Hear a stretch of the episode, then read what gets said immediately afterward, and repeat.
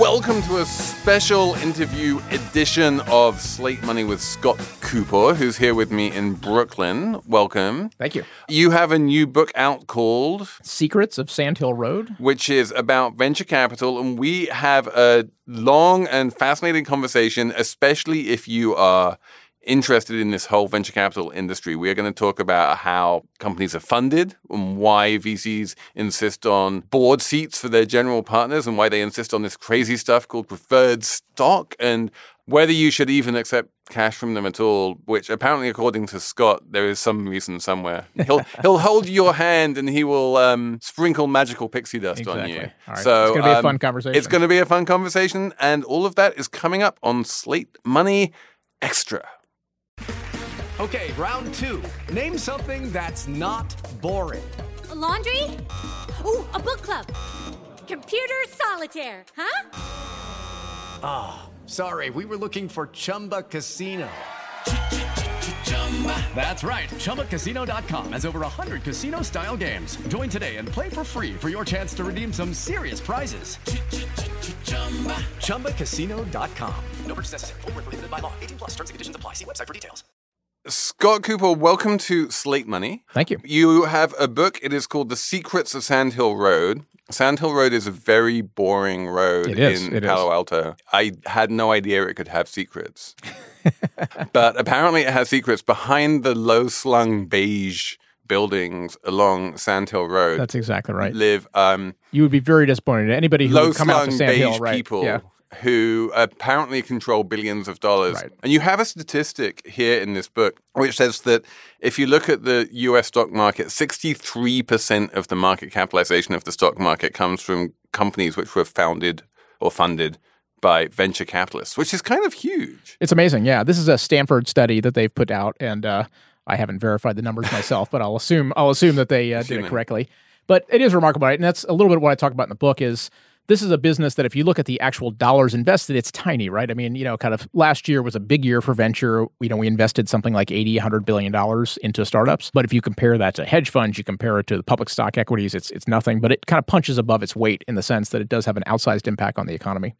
Insofar as you're like giving VC the credit for all of these amazing Oh yeah, no, companies. and, and uh, yes, I think that's a very fair point, and, and I, I I think I've made it clear in this book, which is look, the VCs are not responsible for that. The VCs were a funding source to help enable entrepreneurs to do that, but there's no question that look, the heavy lifting and the hard work gets done by entrepreneurs. So I don't want to, I don't think the VC community should take credit for that. I would just say VC dollars, despite being small, actually can have an outsized impact on job creation, on R and D development, and other things like that. And the other thing you you talk about a little bit in the book is that although total VC dollars are you know up by sort of historical standards right now, we are at a point in history where like we've companies have never been so uncash constrained. Like there's it's not like companies are desperate for cash and you know, there's like one or two sources of VC funding, and if they don't get one of those sources of VC funding, then they're doomed. Yeah. Like it's the other way around. Like there's a lot of VC capital and other like investor capital chasing these opportunities right now. Yeah, I think that's right. I think that's one of the biggest things that's kind of, you know, changed over the last probably 10 years or 10 to 15 years, which is you're right. It used to be the case that the VCs existed because they were the ones who had the money. And therefore, obviously, you know, the entrepreneurs said, hey, you've got the money. We want it. Let's go, you know, find a way to work together.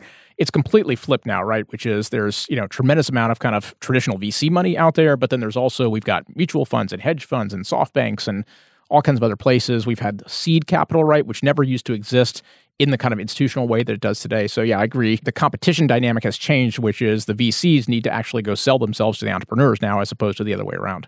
Right. And so basically, the book is about this interesting tension between entrepreneurs and VCs and how they sort of negotiate with each other and you know the various tensions that can exist between them and whether it's even a good idea for an entrepreneur to, to raise VC funding. And I want to get into to some of that because maybe unsurprisingly, it seems to me that you're a little bit like, you know, tilted towards the VC side of things.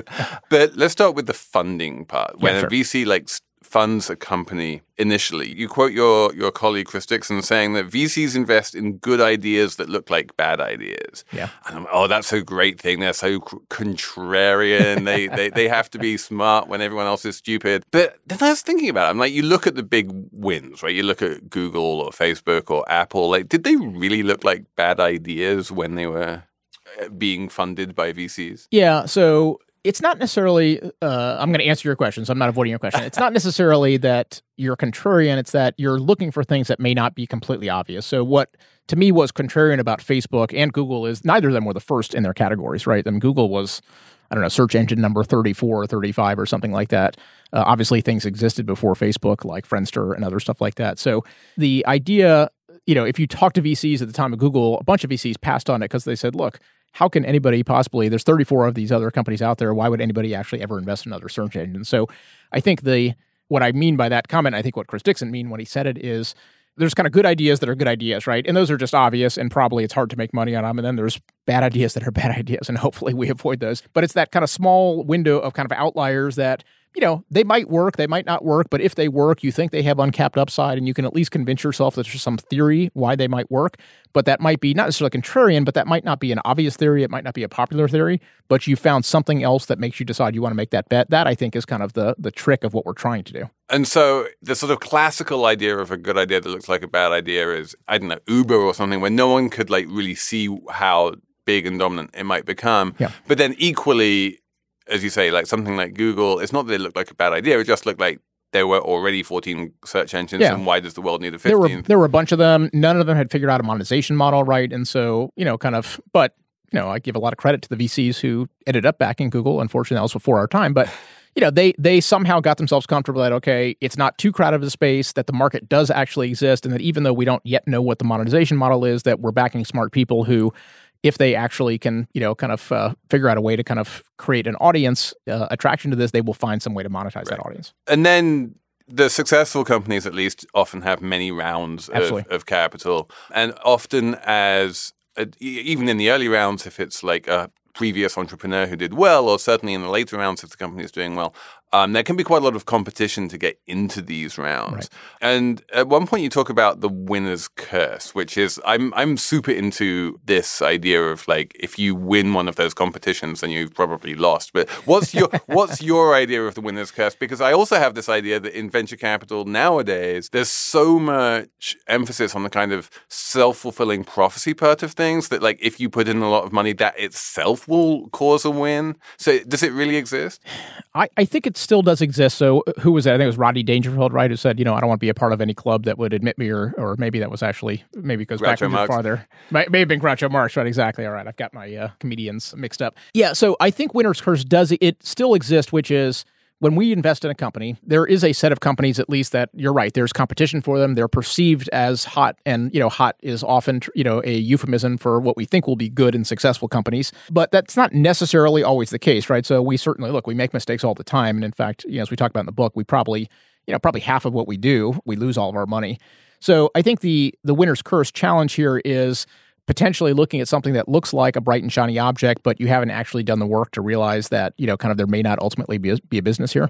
But that's like even if you invested in that company at you know a third of the valuation, it would still have been a mistake. Like That's exactly right. The um, my idea of the winner's curse is basically if you have twenty different people all bidding on the same object and they all bid what they think it's worth, and the highest bid wins, then basically the one in twenty outlier who has completely got it wrong and has bid way too much winds up winning Right. the auction. I understand what you're saying now. Yes. So I agree with you, uh, which is it's not, I don't view the winner's curse in that sense, which is that too many people bid on it, therefore the price gets too high and therefore it doesn't make sense. Now that, that can happen sometimes, but the reality is at an early stage, you know, look, if we're going to pay $30 million and we have to pay 40 or $50 million, the investment case we're making for that 30 or 40 or $50 million valuation is a chance to get a multi-billion dollar outcome, right? And so, of course, we'd always rather, not surprisingly, pay less money rather than more for companies. But it's probably unlikely at the early stage that if you really like the company at a $30 million valuation, you're probably still going to like it at a $40 million valuation. Now, there is some limit, obviously, to where you say, hey, Is there, look, is there a winner's curse at like late stage Uber financing? yeah, I think that's right. I think yes, there are winners curses there. Where so the two I think places for winners curse are late stage financing leading into an IPO, right? Because you have this, you know, you have a different set of investors who are going to benchmark these companies differently. And then the equivalent of that, which is the second one in the private markets, is the next round financer, right? So the biggest thing we worry about if we invest in, let's just pick a, a stage, a Series C company, the biggest thing we worry about is who and will there be money there for the Series D financing? And so if we pay too much, then we increase the bar that the company has to overcome in terms of the hurdle rate they need to get to, which means there may not be a Series D investor who comes alongside there. So that's Right. the other. So I this think is, winner's this curse is matters one there. of the the big questions I have. One of the themes which runs through the book is this like terror of the down round. And like even when you're ra- raising your Series C, you have to be terrified that you might be forced to do a down round in Series D, and that would be the end of the world, and we should all just like basically rather you know lose a limb than risk such a thing. why is why is a down round so bad, and what is a down round?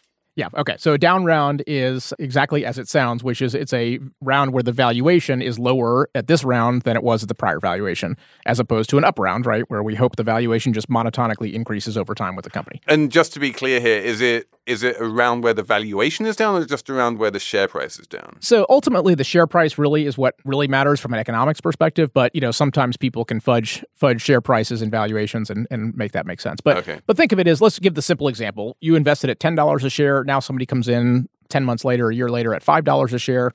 That's a classic down round, right? So and Right. again, and, wh- and why is that so so, so, it's terrible? Yeah, I, I I hope I didn't uh, I didn't mean to terrorize people in the book here, but uh, so look, you can overcome this. There's no question. But if you think about how much of what you're doing in a startup is how do I convince people that my vision for the future is real and viable and that ultimately you should come quit your job here and work for me and go tell your spouse that you know you're going to take a lower salary in order to do that because you believe in the vision. And so the down round and financing rounds in general are one external validation of at least whether the market believes you are on track or not on track to accomplish your objectives, right? So you've got your internal objectives, right? Like we ship a product and we hire people and we do stuff and we make sales numbers and that's all great. This is one kind of external validation that only happens probably every 12, 18, 24 months, where it's a really hard thing to go back to your employees and you've been telling them all along, hey, we're doing great, we're making all of our milestones, but oh, by the way, I went out to the market and the market thinks, despite the fact we doubled our business, our valuation is actually worth half of what it was 18 months ago. Except for like, I feel like public companies, you know, have that validation every They do. second, and you know, you you can be Tesla or Netflix or Amazon or any one of these companies which you know has a massive or Twitter for that matter which has a massive amount of stock compensation and and and employees who incentivize with stock and their valuations can go down a lot and no one finds a falling share price in those companies to be quite as terrible as you make it out to be in this book. Yeah, I think it's it's probably less terrible, but I think that's partly because of what you said, which is you have a daily stock price, right? So there's at least a theory that tomorrow might be better, right? Or next week might be better, right? So look at Uber or Lyft, right? Obviously, you know, some of them haven't traded, you know, as well in the post IPO timeframe, but there's always tomorrow. We get, you know, an update on the market yesterday, you get 500 points and all of a sudden the stocks are up 5% and life looks good again, right? So I think it's the fact that you've got this discontinuous nature of pricing, which is we get one report card every, let's just say 18 months when we raise money. And I don't get another chance to kind of tell that story again, probably for another 18 months. So my employees kind of are always at risk of perceiving that as, you know, hey, either you're not telling me the truth as the CEO and we're not actually doing as well as we think, or your truth and the truth of the market validation just don't actually, you know, kind of line up. And I think that's hard. It's not it's not it's not the end of the world and people can survive it, but it's way easier to put yourself in a situation where you can kind of continue that, you know, everything lines up with the story you're telling them. And one way to make the story line up is the kind of, you know, monotonically increasing share price and financings. The other thing which you seem very keen on in this book, or one one of the many things actually you seem very keen on in this book, is this idea that VCs have one shot at any given company in a sector. So can you explain that to me? Like, why can't VCs invest? If I'm a public investment manager and I like the airline industry, I buy a whole bunch of airlines because I think airlines are awesome. Yeah. Uh, But if you are Andreessen Horowitz and you like ride sharing, you buy Lyft and you cannot and buy Uber if you do that. Like, why the difference? Yeah, so this is kind of the, question of conflicts, right? So I think the reason there's a big difference between public versus private, in particular VC versus other public, is effectively, you know, I use I, I won't I don't want to strain this analogy too much because I use the book, but you know, we're essentially getting married, right, at some point in time, right? And our brands are becoming intermingled, right? So when we invested in Lyft, You know, we are essentially saying, okay, you know, let's align our brands and success that Lyft has, you know, ultimately accrues to our benefit as an investor. And if Lyft doesn't do well, then people will say, hey, those Andreessen Horowitz guys don't know what they're doing. And that has, you know, a tarnishing reputation for your brand. And so it's very hard, I think, when you've got that close of a brand affiliation to think that then we could go invest in Uber because from a consumer's perspective, those are substitutional goods, right? So a consumer, you know, when you get in the car, you're either going to choose Lyft or Uber. And obviously, I hope you always choose Lyft, but you're competing for the same dollars at the end of the day. And I think it's very hard there. Whereas again, in the public context, look, if Fidelity owns Lyft and Uber, quite frankly, nobody believes that they are necessarily, you know, kind of aligning their brand with it. They're just making a pure financial decision. It may just be, hey, look, we have a thesis on ride sharing, period. And we think there can be many successful companies. But that- why can't you just align your brand with ride sharing and, and say like, yeah, if Lyft does well, that's that reflects well on us, and if, if Uber well does well, that reflects well on us, and we've invested in both. I'm not quite sure why you need to be monogamous. I think you have to be monogamous because number one, you've got the brand affiliation. Two, right, in many cases, you're sitting on the board, and so you've got you know potentially access to information that you know while there's ways to kind of manage conflicts inside of a firm, I think it gets more complicated, and people worry that hey, what if Marc Andreessen talks to Ben Horowitz and they're on different boards, and do I worry about kind of leakage of information? But I think it's more importantly, which is so much of VC dollars is a signaling effect, right? So you know, a reason to take VC dollars from some firm that has a strong brand, a strong reputation is that connotes to your success as an entrepreneur, right? So I'll use us. If I raise money from Andreessen Horowitz, then hopefully people say, people that you might be employing or customers you might be approaching say, hey, those Andreessen Horowitz folks are smart. They've backed a lot of interesting companies.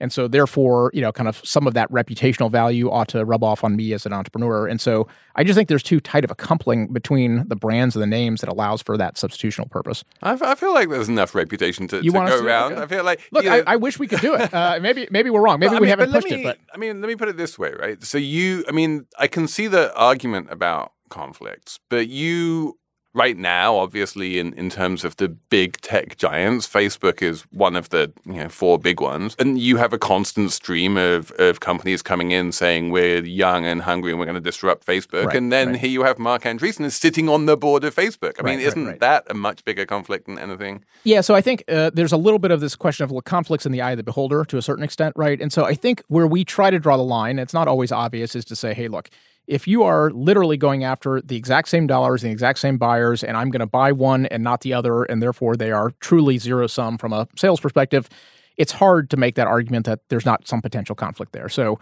again, to me, Lyft and Uber is easy, but you know, there's lots of things. Look, we invest in enterprise applications. At some point in time, all enterprise applications compete for the budget dollars of you know a corporate enterprise right but that doesn't prevent us from investing in a marketing you know specific application versus a sales application and others i think there's a distinction you know notwithstanding the fact that marc's on the board and obviously has a public affiliation with facebook he knows and obviously mark zuckerberg knows that look the nature of our business is we could invest in things that ultimately might be in conflict with facebook but because it's a public company and because we're talking about kind of you know private stuff in different time horizons i think people at least accept that part of the conflict. Is it normal for venture capitalists to be on public company boards? It seems a bit weird to me. Yeah, you know, there's some precedent for it. So John Doerr, I think, was on the Amazon board for a long time. I believe, you know, Mike Moritz and some of the Sequoia partners. So, so I think the way we think about it is if it is, you know, an important iconic company where, again, kind of the value of being on that board, you know, accrues somewhat to us as a firm, then it makes sense to do it. But like, you know, if Marc wanted to go on the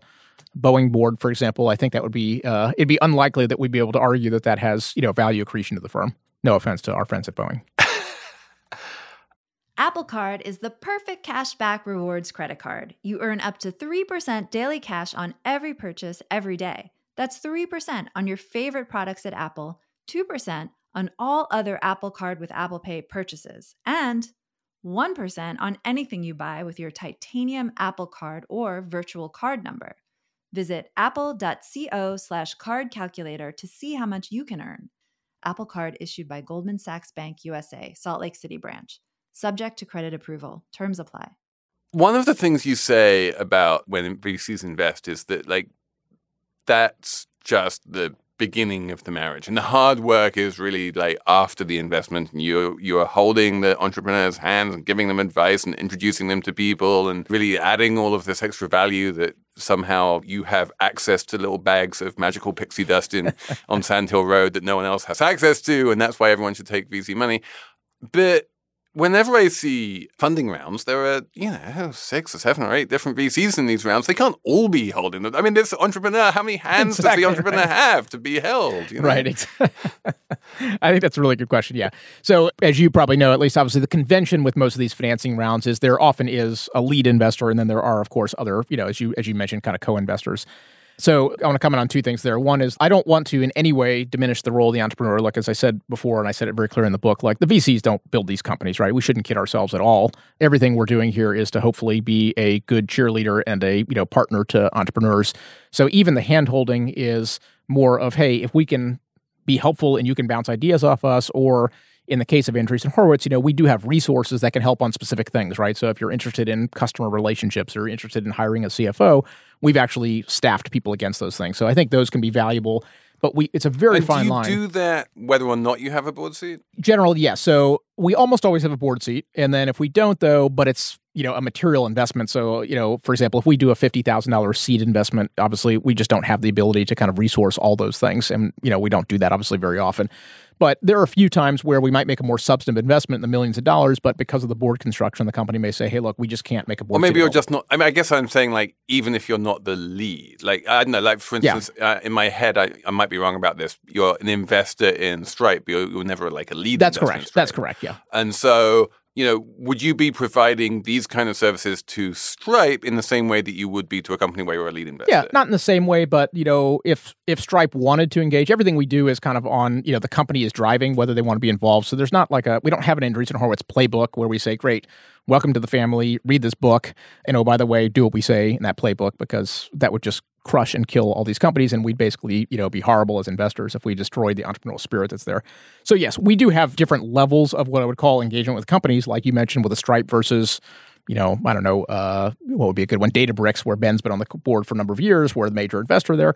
But a lot of that is driven also in part by the company, which is if they want help, we're there to help them. And, you know, it's our job ultimately just to manage resources internally. And one of those resources that you you mention, you say every time a GP takes on a new board seat, that investment decision has an opportunity cost in that it consumes one of a limited number of investments that she can make. That basically you can't make another investment at that point at the margin because then that investment would require taking a board seat and there's a finite number of board seats that you know a single GP can hold and yeah. you know sitting on a board is a serious amount of work and you can't sit on too many. Yeah. Can you explain to me why does the GP need to be the person on the board? I mean, Yeah. Andreessen Horowitz has a gazillion employees. Like, why can't you put, or, or it has lawyers? Like, you have a whole bunch of people. Why, why does it need to be that particular individual who sits on the board? Yeah, that's a good. That's a good point. So we made the decision, and by the way, other venture firms do do it differently. So yeah, uh, there are certainly other models that make sense. Our view is that we think that the way we define a general partner, I should just say, the way we define general partner in our firm is you can write a check and you can sit on a board. And you know, we think implicit in the brand promise of what we're trying to bring to entrepreneurs is to say, hey, look, we're not going to put somebody on the board who hasn't kind of been through enough cycles, who can't be valuable as a board member. It's not a train. We don't view it as like, look, this is a training ground for people to be on your board. We, we take that experience very seriously. And so even for example, if we have a new GP who comes on board on our board and you know, as they're getting up to speed, they will kind of partner with another GP who's been on more boards and had more experience to make sure that hey, they've basically got a, you know, a buddy system to be able to educate them on different issues that are happening. We do board training internally for our GPs when they join us to make sure that they've got a kind of common set of knowledge and understanding. And so we just we take the concept of, of just being on the board very seriously because the risk is right at the end of the day, the board's number one thing they can do is hire and fire the CEO. Right? They can do lots of other stuff, but that's like you know the big thing they can do. And so you can imagine if you're a CEO and your board member speaks up in a board meeting and says that's a stupid idea, or why are you doing that, or you should go left when you think you should go right you're going to take that pretty darn seriously, right? I mean, it's not just a passing comment from some random person who says that. And so we want to make sure that kind of because of the weight that the words of a GP carries, that at least we feel like before we turn somebody loose to go do that, we're comfortable that the advice they give will hopefully be good advice. There are implications of this, though, for uh, a word which I looked up in the index and is not in there, which is diversity. Yes. Andreessen Horowitz and most other VC companies, the general partners are very male and mostly white. And the size of the boards of these public companies is pretty small. And if you insist on having your general partner, who's almost certainly going to be a man, like be on the board, that really reduces the diversity of these boards. And if you look at the boards of VC funded companies, they are way less diverse than the boards of public companies. And Agreed. that's bad, right? I agree. Totally agree with that. So I agree with everything you said. The only place I disagree is I think what we need to do is we need to solve the diversity problem at the GP level and more broadly, obviously, in the industry. I want to solve that problem, but I don't think we should compromise kind of the importance or the role of the board member. So, as you mentioned, look, we now have we have three female uh, GPs in our group Out of uh, right now out of 15 so 20% which is still you know low but uh, you know quite frankly better than the the industry average and i'm not suggesting that that's the end all be all but at least we're making progress the big thing that we had and the reason why you know we didn't have female diversity for a long time was we had this very hard criteria for being a general partner which is we said you had to have been a founder or ceo of a company when we started the firm and we, we kept that for many many years and not surprisingly, what we realized over time is that was in many ways an impediment to inclusion because that funnel, as you described, of you know people who've been founders and CEOs who now want to go into VC is not a very diverse funnel. What we decided about 18 months ago was that the real criteria was not were you a founder or a, a CEO, but was are you maximally attractive to the very best entrepreneurs in the domain that you're trying to cover, right? So, what is it that makes you attractive and why would people seek you out? And so we said, look, you can evidence that in many ways. One way would be you could be a founder CEO, but you could also just be a subject matter expert. Like Connie Chan, for example, in our team, is a subject matter expert on China and how kind of US companies can kind of leverage business development opportunities in China. Uh, that's attractive to lots of entrepreneurs. And so, you know, we promoted her internally into that role as a result because we felt like there's great opportunities to do that. Katie Haun, who does crypto for us, an incredible expert on regulatory issues. And so that kind of you know uh, changing of the definition to actually go after what we were looking for as opposed to using a proxy at least helped us make some uh, progress on inclusion. Towards the end of the book you have I, I you i swear to god i'm not making this up. You have a little section of the book called the world is flat and you say the world is undeniably flat and i was um, quite surprised at that don't because I, that I don't I don't I don't know. Thomas Friedman I, would disagree I thought it was spherical but um no, um so what do you mean by that? Because again like it seems to me that assuming you're not talking literally here you're you're saying that like the opportunities to you know white men in Silicon Valley are the same as they are to like non-white non-men in non-Silicon Valley and that just doesn't see, that seems to be false on its face. Yeah so okay that, that's not what i meant with the comment. So what, what i did mean is though that capital is free flowing and i believe talent is free flowing and what i mean by that is there are incredibly smart engineers with lots of great ideas that are here in new york and in san francisco and also in other places in the us uh, in the world. But the reality is exactly what you described, which is the prevalence of entrepreneurship, the prevalence of venture capital is not evenly distributed across either geographic diversity or you know uh, gender diversity, and certainly not ethnic diversity. But I think those conditions, the conditions exist in those areas, and part of I think what we have to do, and look, a book's not going to solve the problem, but part of the idea of demystifying the venture capital business is can we encourage entrepreneurship to flourish in areas where it hasn't either because of explicit bias reasons or quite frankly just because of implicit bias reasons and or local network effects that make it harder for that to go. So i personally would like to see a world in which we have lots of other you know silicon valley like areas. It will take time and people forget look silicon valley has at least 70 years worth of building a network effect which is powerful. It takes a long time. So, I mean, now you seem to be contradicting yourself. A minute ago, you were saying it's undeniably flat, and now you're saying, well, Silicon Valley has a 70 year head start on everyone else, and like it has a huge amount of advantages, so, which Yeah, kind of that's- but- implies that it's not flat, and Silicon Valley has all these advantages. Yeah, no, no, no. Look, I think there's no question. So Silicon Valley has advantages of having built up a network effect over time. And that means now it's got money there, it's got repeat entrepreneurs, it's got engineers, it's got lawyers, it's got all the people to service the ecosystem. But uh, my point is that whereas, quite frankly, when we started this business in the early 1970s, not we, but the proverbial we started the venture capital business, there was no way, given kind of distribution of income, given availability of technology, availability of funding, that you could have imagined you know, quite frankly, Silicon Valley's in multiple pockets of the world. Today, to me, I think that's much more imaginable today, and we see it, right? So, So the world is imaginably flat. well, it's even actually flat in some respects. So, let me give you one number, which you know you can uh, attack me on once I say it. So, uh, so 20 years ago, 90% of global venture dollars were in the U.S. Today, that number is about 50%. Okay, and so at least now the pie has gotten a lot bigger, and so uh, nominal dollars have grown. So the U.S., you know, nobody should cry for the U.S. The U.S. has done a fine job, but you know, that was not the way the industry was f- until very recently, right? For a long time, the dollars were very, very concentrated in the US. They obviously have been and still, you know, there's still a lot of concentration in California, New York, Boston. But we've seen places like LA grow, we've seen places like Seattle grow. And you know, I think there's no reason why those conditions can't exist in other places. And part of, I think, look, I think part of our responsibility uh, as an industry is to help that flourish in other areas. And I think the conditions for that actually actually exist, and the potential for that actually exists.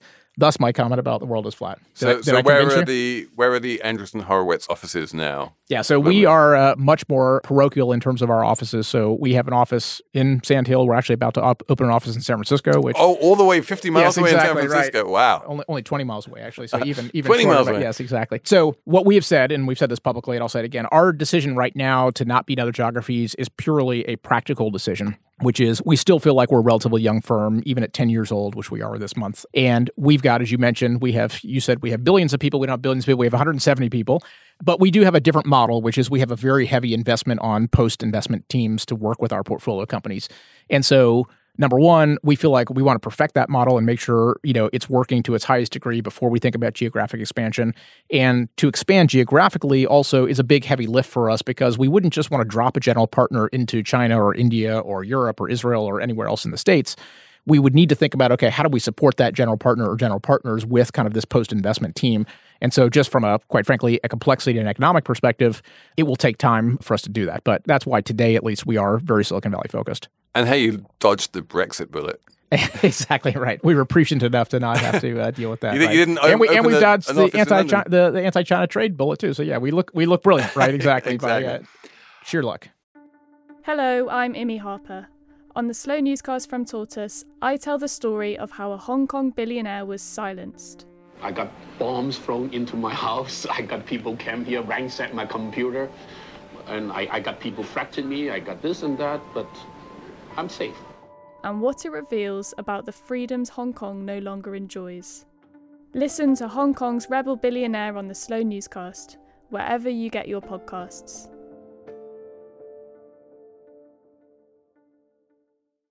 Let me talk about a big theme you have running in this book, which is this whole thing of preferred stock. Yeah. And venture capitalists get preferred stock and it's preferred. And it, there's a whole bunch of trickle down effects that come from the fact that when you invest in a company, the kind of stock you have is importantly different from the kind of stock that everyone else has.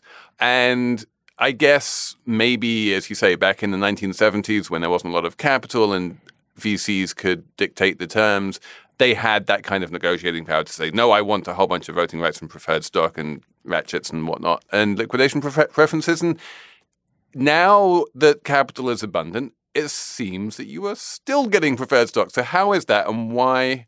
Why is it so important, or how do you even manage to still get this? It seems like an amazing thing that you can get when no one else can get it.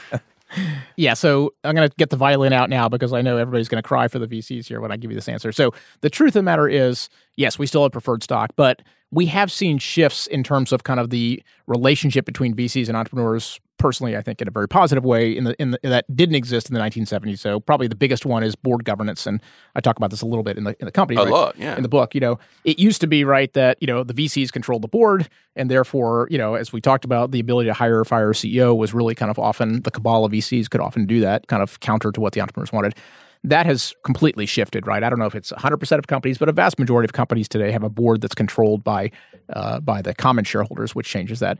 So I don't know whether I can give you a lengthy defense of preferred stock other than to say I think there is movement. It's still the case, at least the convention, even among the entrepreneurial community, is this idea that, okay, if I give you money, I ought to have some say, at least to be able to protect my basic economic rights, right? So, for example, if I've negotiated for a liquidation preference and you decide as an entrepreneur you don't like that anymore, you want to take it away, I ought to have the ability to kind of, you know, vote among the people who have that liquidation preference to either Right, keep it or give it up.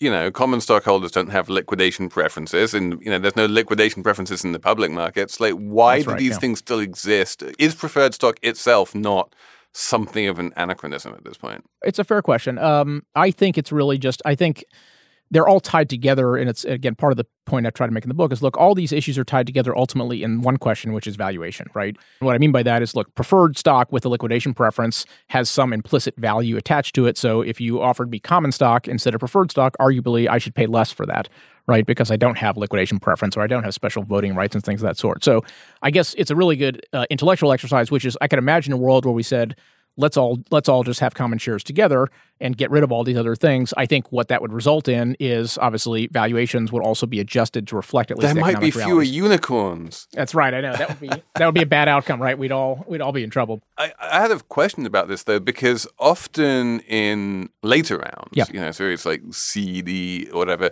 you often find that the founders start selling some of their own stock as Yeah. part of the deal. They don't have preferred, right? So if That's you're a VC entering that round, you wind up with the common, or am I? Do I have that wrong? You can, right? So there's there's a couple ways that sometimes these founder sales happen. So yes, one would be you've got common shares, you sell them to me. Sometimes, you know, we will we often sometimes try to reflect that in the price. So it's not always the case that those common shares will be sold at the exact same price of the preferred. They might be some discount to reflect the fact that hey, you've got different sh- different privileges and rights associated with it. The other way sometimes though these happen is the company instead will say, "Hey, look, we're going to raise a normal venture round, so we're going to sell preferred stock for $100 million or whatever to you know you as an investor." The company will take that cash, and the company will then make the buyback themselves. So it's just like a public company doing a stock buyback. So they will say, ah, "Hey, okay. we we gave you preferred shares, and I'm going to now take the proceeds of those preferred shares and buy back, you know, kind of the common stock." And so you effectively are taking the stock out of circulation at that point in time. So there are two ways that that can happen, and that's those are the, typically the two we see. But when you buy stock from, If we buy stock directly from a founder, right? if, you in buy almost all cases, it's going to be common it's stock. be yeah. common, and Yeah. and I believe that you did that with Twitter, right? Is you bought a bunch of stock from like employees. We bought, yeah. So Twitter and Facebook, you know, we were unfortunately late as a venture firm in the sense that we didn't exist in the kind of traditional venture rounds there.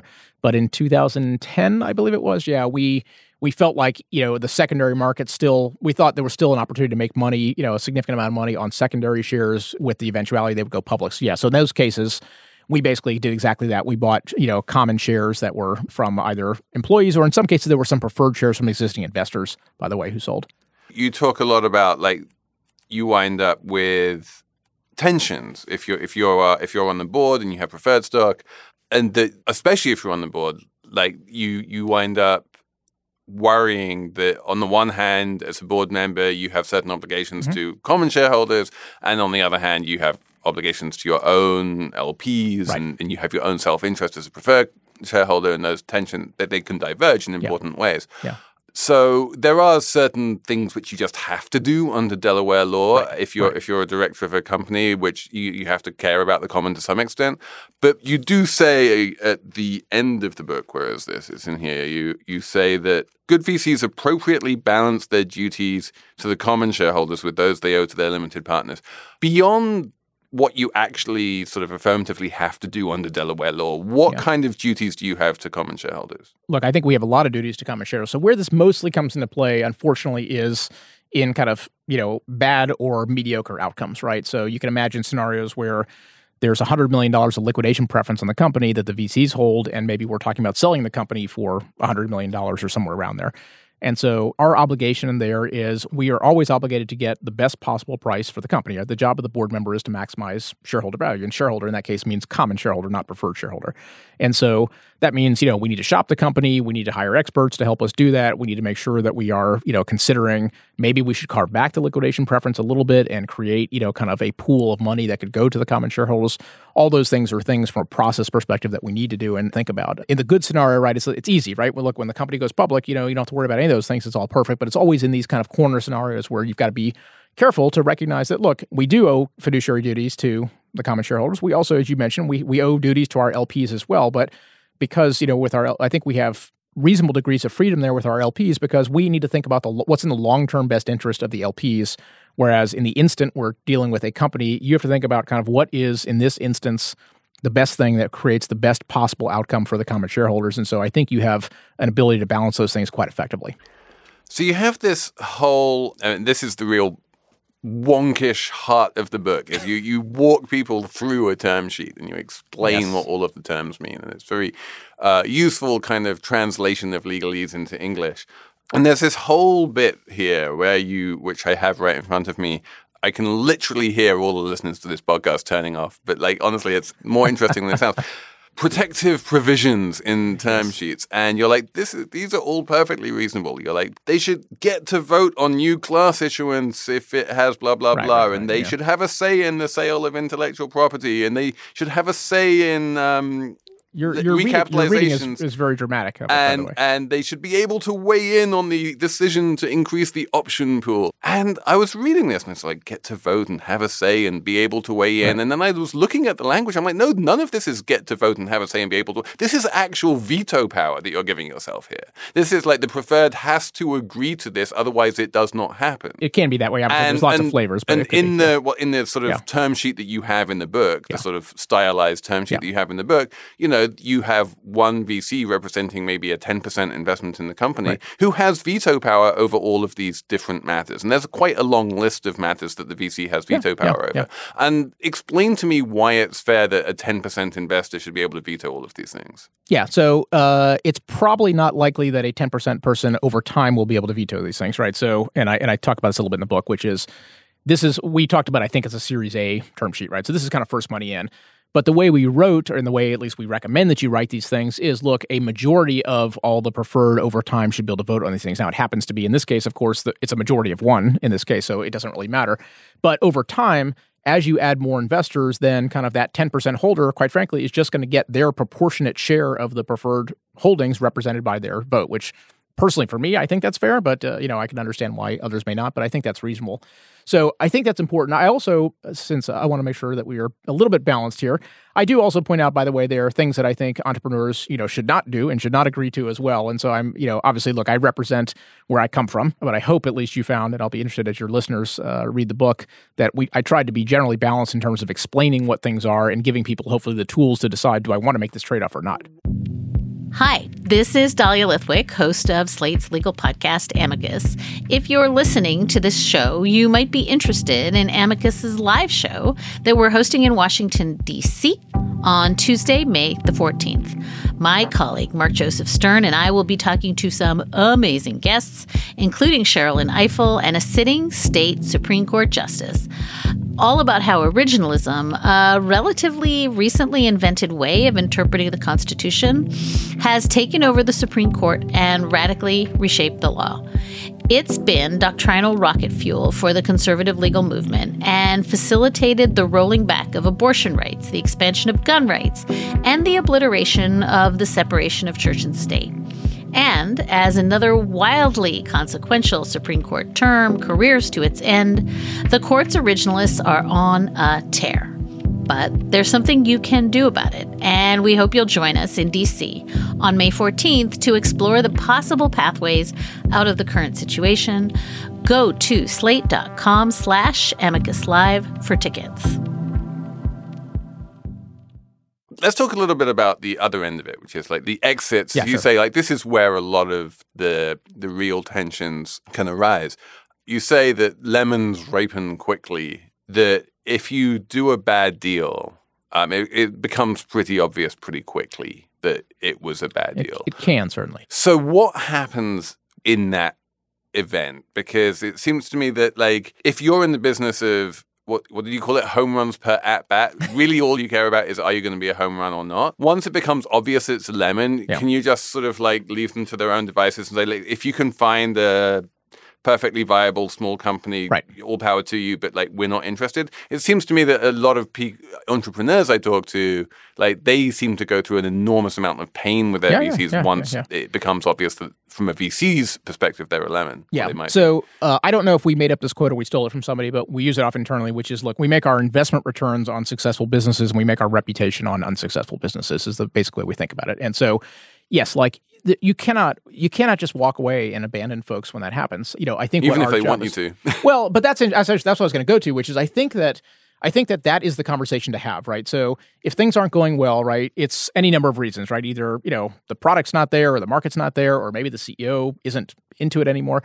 And interestingly enough, more often than not, I've had this conversation with a CEO where they feel like they are kind of running on this treadmill because they think we want them to keep running on the treadmill, even though I think we both know and agree that, look, the business just isn't going to be what we all hoped it would be.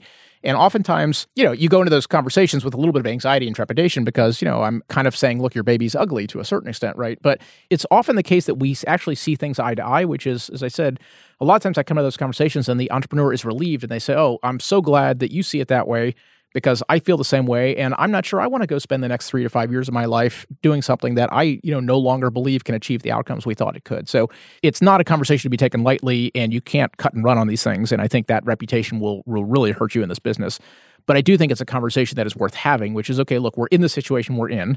The question now is are we all still committed and do we want to kind of double down and maybe, you know, as I mentioned there, you recapitalize the company and you restructure all the incentives? Or, you know, do we have a common agreement that, hey, look, like despite our best efforts, this just isn't what we all had hoped it would be. And let's find a rational way to either wind it down or sell it to somebody or do something that kind of is respectful and, you know, kind of preserves relationships. There does seem to be this feeling in the entrepreneurial community that if an investment is looking like it's going to be like a single, you're going to get your money back because you have your liquidation preferences or maybe a little bit more, maybe a little bit less. The incentive on the VC side of things is always to do what you said, double Yeah. down, recapitalize, and try and turn into a home run because all you care about is a home run. Even if there's actually a perfectly good business there, it's just not a home run. And it could be a nice sustainable business which the CEO could run indefinitely, but the VCs won't let that happen because they would much rather gamble and let it go to zero, but still keep a hope that it might be a home run. I don't agree with that perception, maybe not surprisingly. And I think, you know, we, we talk about this in the book. To me, you should keep going if you as the entrepreneur believe and the VCs also believe that, look, there is a real viable business here. Now, I do think, to your point, if we're going to do it, we got to recognize the mistakes we've made and we got to go figure out how to fix it, right? It would be silly to like keep going when we've got hundreds of million dollars of liquidation preferences overhanging the company and there's no reasonable prospect ever in the near term that you're going to see anything like that. And so that's where, you know, these painful conversations like, look, let's kind of effectively think of a recap as it's really a restart for the economic incentives for people. And so if the entrepreneurs sign up to do that, and the VCs are signed up to it. Look, I think that's a perfectly happy marriage, and people should do that. I think the problem is where you don't have alignment on those issues. And I personally think it's an obligation of VC to kind of continuously fund something kind of ad infinitum.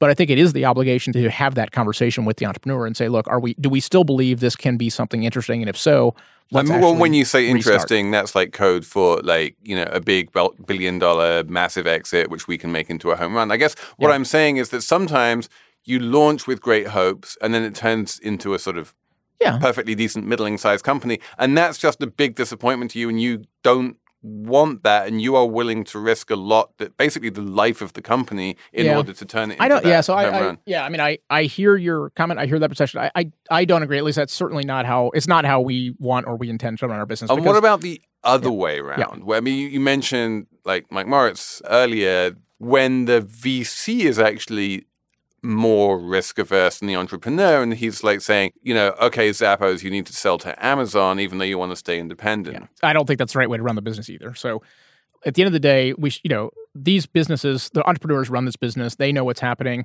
Our job, and I think our obligation is, look, we should use our power of persuasion where appropriate, or try to be a sounding board for things. But look.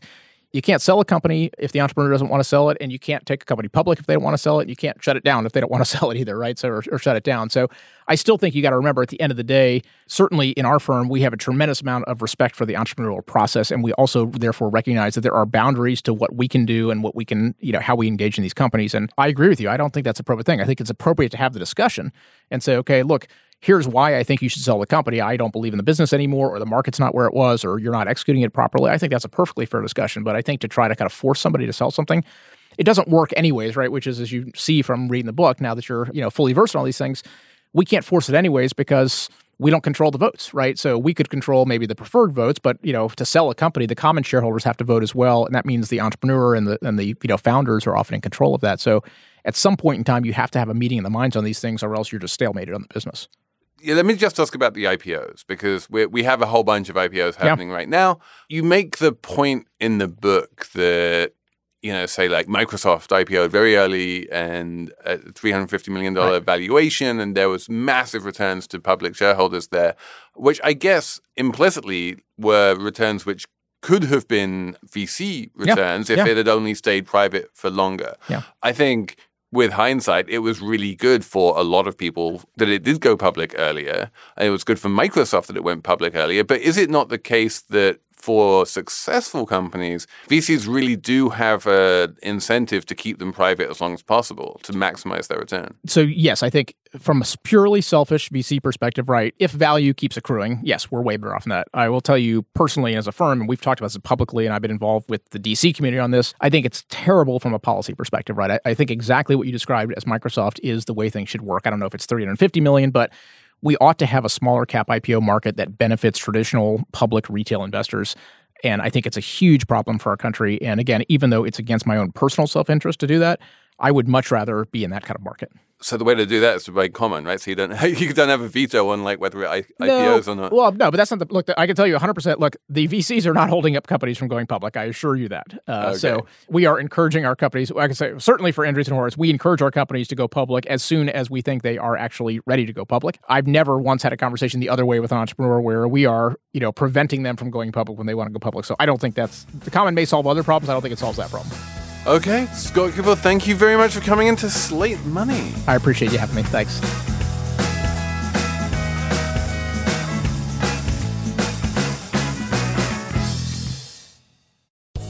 Land Casino asking people what's the weirdest place you've gotten lucky? Lucky? In line at the deli, I guess? Aha, in my dentist's office.